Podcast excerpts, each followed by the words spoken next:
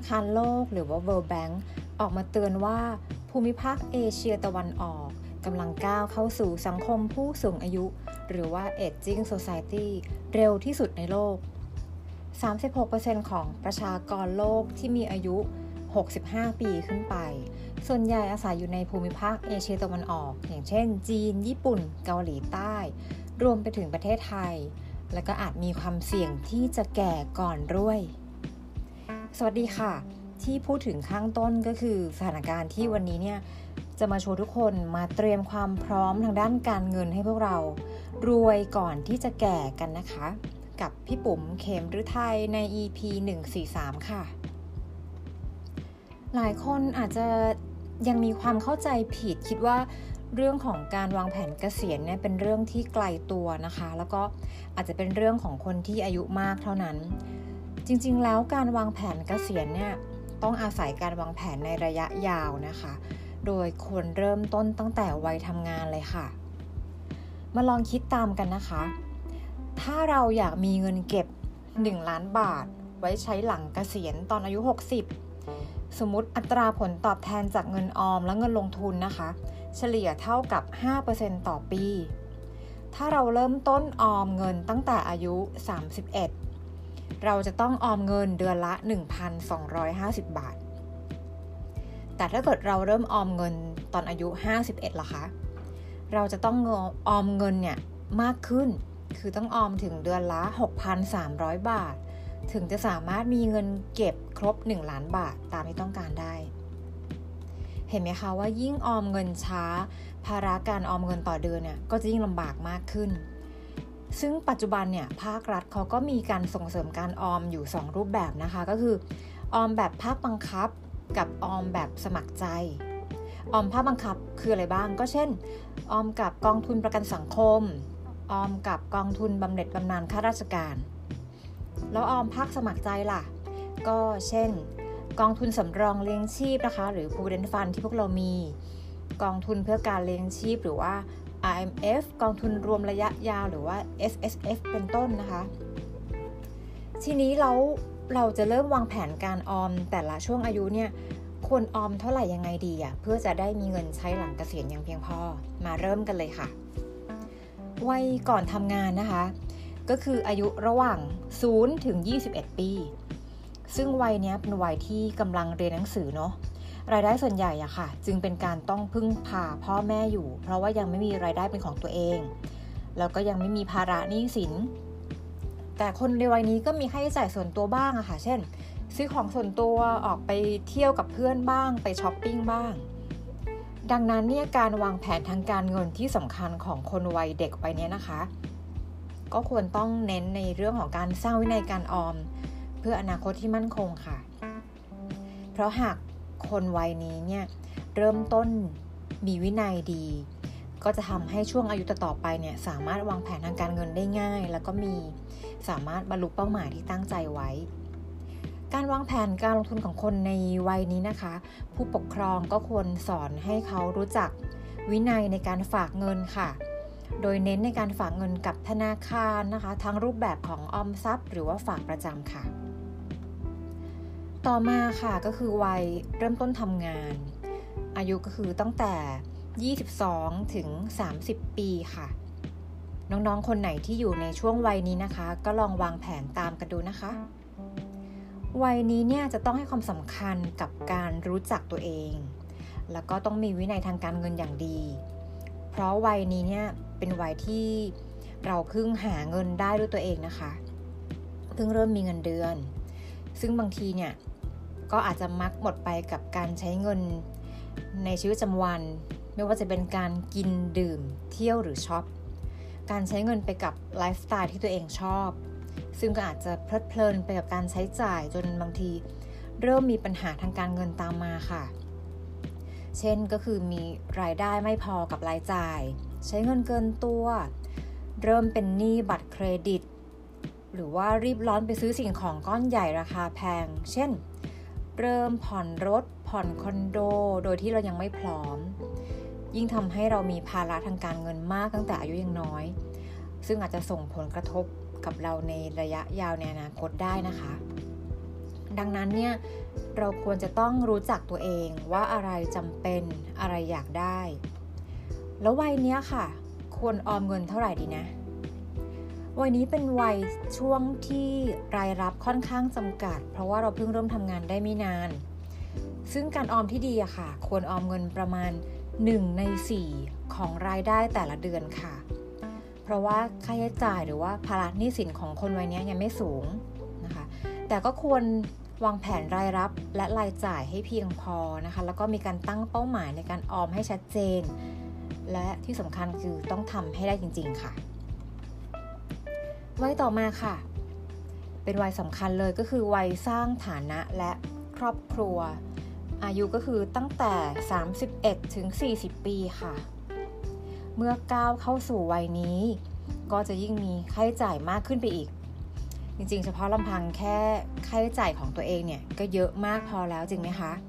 แต่บางคนก็มีครอบครัวมีภาระทางการเงินเนี่ยก็จะยิ่งเยอะเข้าไปอีก ไหนจะค่าจัดงานแต่งงาน พอมีลูกก็ต้องมีค่าคลอดลูก ค่าเลี้ยงลูก ค่าเทอมลูก ค่าประกันสุขภาพของลูก ทีนี้พอจะเดินทางไปไหนมาไหนหลายคน ก็ต้องเริ่มซื้อรถจริงไหมคะ มีรถก็ต้องมีเงินดาวรถ ผ่อนรถ ค่าใช้จ่ายต่างๆ ในการ maintenance รถ พอจะย้ายออกมาสร้างครอบครัวของตัวเองก็จะต้องมีบ้าน ก็ต้องมีเงินดาวบ้านผ่อนบ้าน รวมถึงควรต้องมีค่าเบี้ยประกันชีวิต ที่ต้องทำเพื่อคุ้มครองภาระทางการเงินในครอบครัวด้วยจริงไหมคะทำให้ถ้าใครวางแผนบริหารจัดสรรเงินได้ไม่ดีเนี่ยก็จะกลายเป็นช่วงชีวิตเนาะช่วงอายุที่มีปัญหาทางการเงินได้เลยทีเดียวค่ะ เพราะว่ารายได้ไม่พอกับรายจ่าย เริ่มเป็นหนี้บัตรเครดิต เป็นหนี้เงินกู้ต่างๆ ดังนั้นคนวัยนี้ค่ะ จะต้องคำนึงถึงการวางแผนระเบียบการเงิน ต้องรู้จักเก็บออมให้มากขึ้นกว่าแต่ก่อนนะคะ จะต้องเป็นผู้ใหญ่ทางด้านความคิดและการกระทำต้องดูว่าอะไรที่จำเป็นสำหรับครอบครัว เพื่อจะได้คุมค่าใช้จ่ายได้อย่างเหมาะสมค่ะสำหรับการออมเงินของคนวัย 31-40 ปีเนี่ย ก็ควรแบ่งไว้สำหรับการลงทุน 50%หรือแบ่งลงทุนในหลักทรัพย์ต่าง ๆ 50% ซึ่งเงินที่ลงทุนเนี่ยก็ควรนำไปลงทุนในหุ้นที่มีปันผลมากหน่อย แต่ว่าความเสี่ยงน้อยนะคะ หรือนำไปลงทุนในธุรกิจส่วนตัว เพื่อเพิ่มรายได้ให้มีหลาย ๆ ช่องทางค่ะเอาละค่ะเราก็เดินทางมาถึงเกือบจะครึ่งชีวิตแล้วนะคะ มาถึงวัยก่อนเกษียณค่ะ หรือว่าอายุประมาณ 41-50 55 ปี วัยนี้เนี่ยจะเริ่มมีความมั่นคงทางการเงินได้ดีแล้ว ถ้าเราวางแผนการใช้เงินเป็นอย่างดีมาโดยตลอด ช่วงวัยนี้เนี่ยเราอาจมีรายได้ที่สูงขึ้นบ้างนะคะ แล้วก็ภาระอื่นๆ อาจจะลดลงบ้าง เพราะว่าเราได้ผ่านช่วงมรสุมการใช้เงิน การใช้หนี้มาอย่างหนักหน่วงในวัย 31-40 ปีมาแล้ว ดังนั้นวัยนี้ควรจะมีเงินเหลือเก็บมากกว่าวัยอื่นๆแล้วนะคะ การจัดการทางการเงินจึงควรเน้นไปที่การวางแผนการลงทุน รู้จักนำเงินที่เหลือค่ะ จากการใช้จ่ายมาลงทุนให้เงินงอกเงย เพื่อเตรียมไว้ใช้ในช่วงหลังเกษียณ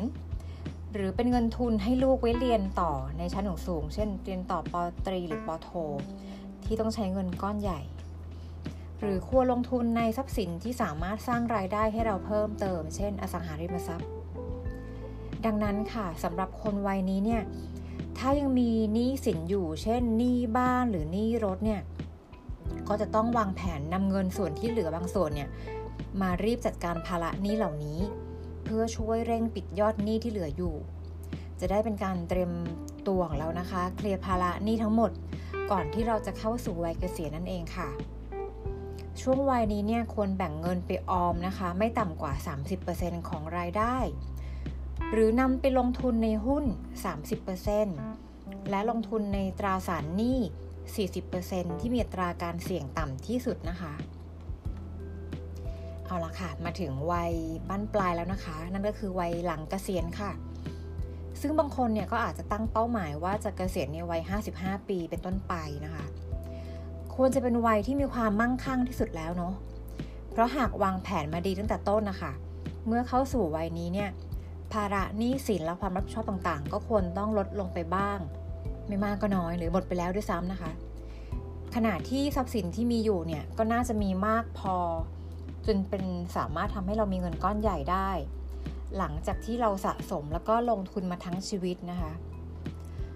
วัยนี้เนี่ยจึงต้องให้ความสำคัญกับเรื่องการบริหารเงิน ให้พอใช้หลังเกษียณ ให้มีกินมีใช้เพียงพอให้นานที่สุดค่ะ การลงทุนจึงเปลี่ยนจากการมุ่งเน้นการเติบโตของเงิน คาดหวังผลตอบแทนสูงๆรับความเสี่ยงแล้วก็ความผันผวนสูงๆได้เนี่ยมาเป็นการลงทุนที่เน้นรักษามูลค่าของเงินจะดีกว่า ผลตอบแทนเนี่ยอาจจะขอแค่ไม่แพ้เงินเฟ้อก็พอไม่ต้องเสี่ยงมาก เพื่อให้เงินเก็บเนี่ยที่เราหามาทั้งชีวิตเนี่ยมันยังมีพอกินพอพอใช้ได้นะคะ ดังนั้นในวัยนี้เนี่ยควรที่จะต้องรักษาดูแล สุขภาพร่างกายแล้วก็จิตใจให้ดี เพราะเมื่อเริ่มเข้าสู่วัยเกษียณเนี่ยโอกาสเจ็บป่วยก็จะสูงขึ้น และเมื่อวัยเกษียณก็จะมีเวลาว่างมากขึ้น จริงถ้าไม่มีอะไรทำก็ทำให้ตัวเองรู้สึกเบื่อหน่าย หรือว่ารู้สึกว่าไม่มีคุณค่า ยิ่งใครที่เป็นโสด ไม่มีลูกหลานแวะเวียนมาเยี่ยมเย็นก็จะรู้สึกเหงาหรือว่าว้าเวได้นะคะ ดังนั้นเนี่ยนอกจากที่คนวัยบ้านปลายหรือว่าวัยหลังเกษียณเนี่ยจะต้องรู้จักบริหารเงินแล้วเนี่ยก็ควรต้องรู้จักบริหารสุขภาพกายสุขภาพใจ ใช้เวลาว่างที่มีเนี่ยขยับขยื่นร่างกายออกกำลังกายบ้าง เพื่อไม่ให้สุขภาพเสื่อมถอยเร็วเกินไป โดยอาจจะหาอะไรทำหรือว่าไปท่องเที่ยวบ้างนะคะ เพื่อไม่ให้ชีวิตเนี่ยเงียบเหงาจนเกินไป ด้านการเงินนะคะ ก็ยังควรต้องเน้นการนำเงินส่วนใหญ่ไปกับการออม ประมาณสัก 70%แล้วก็เป็นวัยที่ไม่ควรทำธุรกิจที่มีความเสี่ยงแล้วค่ะ แต่หากคิดจะลงทุนก็ควรลงทุนซื้อหุ้นในระยะยาวที่ไม่เกิน 30%ค่ะ เอาละค่ะ ตอนนี้พวกเราอยู่ในวัยไหนกันคะลองเปิดกระเป๋าตังค์ดูเงินในบัญชีของตัวเอง แล้วลองบริหารเงินตามช่วงอายุกันนะคะ อย่า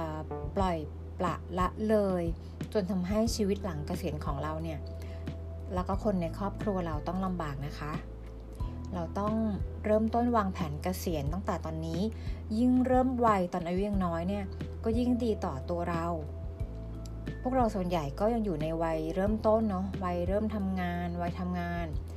เริ่มคิดเริ่มทำเริ่มวางแผนกันนะคะ หรือใครที่อยู่ในวัยสร้างฐานะครอบครัวนะคะ ก็ยิ่งต้องเข้มงวดกับเรื่องของการเงินของตัวเองให้ดีๆนะคะ เพื่อสร้างความมั่งคั่ง ให้ทั้งตัวเราเองแล้วก็ครอบครัวเราในบั้นปลายค่ะ ยังไม่สายเกินไปนะคะ แค่ต้องเริ่มลงมือทำตั้งแต่วันนี้ ขอให้พวกเรารวยก่อนแก่นะคะ แล้วพบกันใหม่ใน EP หน้าวันนี้ สวัสดีค่ะ